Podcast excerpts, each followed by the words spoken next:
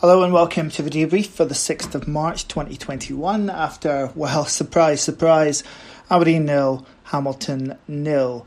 Um, you know, Martin, I mean, most weeks when we struggle to score, it's largely because we've created very little. And uh, whilst we went through large spells of the game, creating not very much today, and that in itself is disappointing, there was a 10 minute spell where three clear cut chances that all should have been taken yeah, we should have been home. we should, the get that game is one that we should have been absolutely home and hosed by half time. Um, you know, we've we've bemoaned on the debriefs we've done. We've been, bemoaned the games with a lack of creativity, but not getting not getting at teams. And yeah, there was a ten minute spell where, you know, in in any other era. Um, of Derek McInnes's reign as Aberdeen manager, we would have we would have brushed that brushed um, Hamilton aside, and it would have been you know, it would have been a, a counter at the end. Uh, but you know, yet again, you, know, you have that 10 minute spell. That's a problem, though. You have that 10 minute spell where you, you don't take any of the chances. And for the re- for the rest of the match, particularly the second half, the second half was just was pretty much a non-event. There was no, there was very little happened, and you get you got seven minutes of injury time because of the injury to um, to Easton, I think it was. Um, and there just seemed to be no desire, no rush to try and do something to get that game won. Um, it just another another game where we're, we're, we're taking a single solitary point out of it, but there seems to be no desire at the end to try and get any more. Yeah, I, I mean, I accused this side of coasting a few weeks ago, and I can only really restate that. You know, I, I appreciate this limited fit, what you call first team bodies in the building right now, but there's zero consequences for failure right now inside that ground.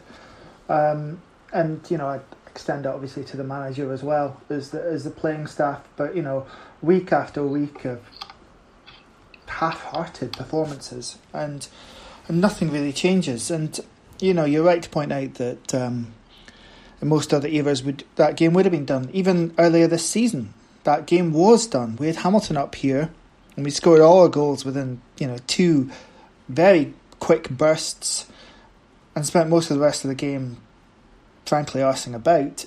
And again, it's just very very evident to me that the three four three is not working right now, and for for him to have gone eighty minutes today without changing it, I mean, I can kind of understand it, and because you know there was chances created in the first half hour, McGinn and Kamberi looked fairly lively, but you know, giving it 10 minutes to change of shape.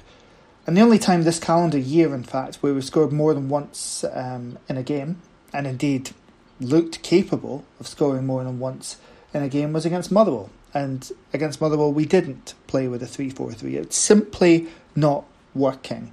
It needs to be abandoned if we're going to have any hope of salvaging this situation. And the only hope that we do have of salvaging this is because Hibs are just as piss poor as us right now. I mean, it, it truly is shameful. It's utterly shameful. And they should be embarrassed by this sort of run, totally embarrassed by it. But I just don't see that from the manager or from the players. And the failures of, to do the very fundamentals of football and scoring a goal. And the inability to do lots of other things in terms of getting us towards that goal. I mean, the lack of ball control, the lack of passing ability, the lack of physicality. There was a point towards the end where Matty Kennedy just got brushed off a ball that he should have won in the manner of it was literally a primary school b- boy up against full time professionals. It, and that was just one cameo from an afternoon of that sort of half heartedness and that sort of just not willing to put to go the extra mile to get the result, to to get the win. And of course, when confidence is low, you get poor decision making. The Kamberi McGinn chance is absolutely the epitome of that. Now McGinn does really well to season that ball high up the pitch. But I don't know what he's doing trying to play in Kamberi because the keepers come out. The option is just to take it round him or indeed shoot yourself. He's very, very lucky that ball gets to Kamberi in the first place. But then Kamberi, because he doesn't appear that he's ready for it or waiting for it, he takes a horrendous touch and the chance is more or less gone. It's just that lack of clear thinking that comes when you have been playing poorly. But the other stuff, the hard work and the effort that gets you out of these ruts, I'm not seeing it. Like I'm seeing it from the guys in the back line because they're still putting the bodies on the line to block shots and things, but I'm not seeing it from the forward players. I really aren't, and it's it should be shameful. They should be ashamed of it, but they won't be. They'll go home and they won't give a fuck. No, no, no. That's the thing is, there's no, there's. I think I read it somewhere during the week. Someone said on Twitter, and I apologise, I can't remember who it was, but it's the lack of accountability.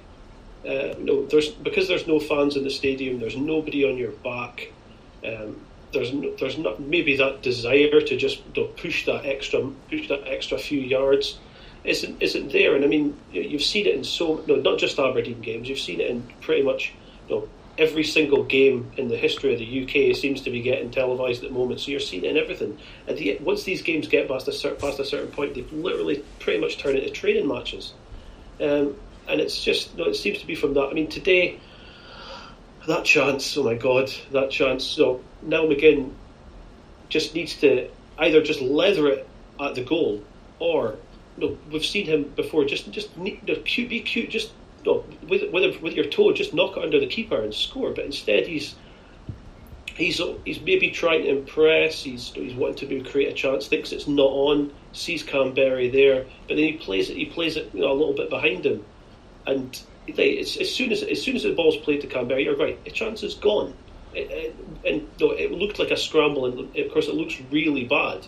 But it should have never been in that position in the first place. You know, if McGinn takes the shot and you know, leathers it at him, and the keeper has to make a good save, you know, he's going to get it on target from that distance anyway. You know, but make the keeper do something uh, instead of you know that kind of you know kind of cowardice of just not taking the not taking the opportunity and looking for oh we'll get, you know pass it over to Kamberi who who again it's like it just completely you know it wasn't there for him just and like I say it comes to me it is it's, it's there's just no accountability and I don't think that the, the, I'm not saying that they don't I don't think it's I think it's a little bit harsh to say they don't care because obviously they, they want to win but I do think you have a point there. I'm not seeing it enough of them, though. I, you know, I can imagine yeah. guys like Considine care and you know well, Joe yeah. Lewis cares. I'm not seeing it enough of them, though.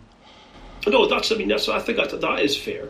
Um, I think that you know, there's there's just not. It doesn't seem to be you know that. Do you want to go just that extra yard to try and win? I mean, like I said, you know, seven seven minutes today, unbelievable. Seven minutes, and you know, the the referee could have blown the whistle on ninety, and it would have made no difference. You could have blown the whistle after half an hour, Martin. Let's be honest. I mean, but yeah, but that, no, that's the thing. You're, you know, you've seen it in games in the past, so where, where you know you try to push and you try to do that a little bit more, and it's, it's nil nil. Point at home against Hamilton simply isn't good enough. Um, no, no matter what anybody says, it simply isn't. And but there was nothing, nothing to see. Oh, we're going to, no, we're going to try and get something. Nobody pushing forward. No, no, no he did make the change. He did bring on Kennedy for Taylor, which obviously changed the shape and changed the changed the outlook. Also, it didn't really change the flow of that game because both halves were pretty much the same. You know, we we had more of the ball in the early part of the half, didn't really do enough with it, didn't score obviously. Then Hamilton, because this is what will happen, Hamilton come into it because it's still goalless. It's they're still in the game. So he did try and change it, but it was too late. It was with ten minutes of the of the ninety to go, and as I say, Kennedy's main contribution when when coming on was essentially just to to, to run around and, and get mustered off the ball very very easily. I think we all assumed that when it ended under McInnes, it would end like Jimmy Calderwood's time did, like with a mixture of frustration and, and, and apathy. And certainly there's been plenty of that going about this season. But in a lot of respects, it's ending a bit like Mark McGee's time did because it's just ending with a manager who looks utterly unable to change the direction of travel of this team. Uh, and that is quite the indictment.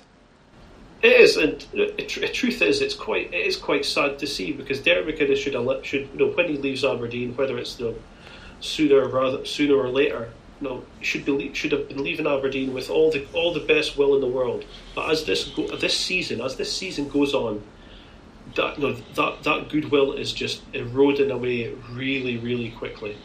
You know, there yes, there are camps that, that wanted him out ages ago. There are still people that you know think he's the right man for the job. But whichever whichever side you fall on, you, you have to realise that this isn't good enough. Um, no, and the manager is it's the the goodwill from the supporters that he would have not left with a, a big thank you and welcome. He would have been welcomed back. You know, and it would have been great, to, you know, great to have him back and you know, appear at some in testimonial 15 years down the line or some nonsense. But people are just what people now are wanting rid of him. It's and it's painful to see. You know, just every every Saturday afternoon that it's, no, it's not changing. These the refusal to change, as you say, the three four three. This this refusal to change and be be just bloody minded and sticking it, and it's turning people it's turning people away. I'll tell you one thing, Richard. I think we've said it before. I am desperate. I would love to see the pay per view buy rates for these games this season, because this you know, this has not been an attractive season, and you know, the the club must be noticing this sort of stuff. I think what I would say in general defence of him is that there's no enjoyment. Even if we'd like won the League Cup last week, I would have barely, you know, barely have raised a raised a hand in salute. To be perfectly honest, Martin, it would have gone down in the records of as being a trophy. But uh, how much joy and excitement and uh, the sort of communal happiness that football brings you, how much really would you have got out of the season had we been, you know, doing really well? I mean, obviously, if we were uh, just a way to clinch the league this weekend, that might be a little bit different. But do you know what I mean? Just in generalities, this whole experience is, is not an enjoyable one, full stop. Just not the way in which, you know, there'll be some people out there who are total football addicts who don't really care that there's no crowd in the stadium and we're all just watching it online. But I think for most of us, it's a communal thing. And it's, it's, it's going to be joyless anyway, but obviously the football right now is just adding to that multiple by infinity almost. But uh, but yes, it's um, it, it's grim stuff, and it, it simply it doesn't look like changing. It doesn't look like the man in charge is, is capable of turning this thing around anymore. Uh, and that's always been, I think, one of the trademarks under Derek McInnes. Any kind of lumpy spell or results has always been. We've always bounced back, basically. Um, but it's just not happening for dozens of reasons right now, and it is it's it's sad to witness and um, pretty grim viewing. Anyway, um, another week where we basically just say the same thing in a slightly different order. Um, Two weeks until the next game. See, there is an upside. Um, there is an inexplicable. I guess there would have been Scottish Cup ties next week. Would have been the plan. So yeah, a minor upside. It'll be two weeks until we have to watch the Dons again. Um, and well, do what you can to pick yourself up between now and then, and uh, we'll speak to you after Dundee United nil, Aberdeen nil uh, on the twentieth of March. Until then, come on, you Reds.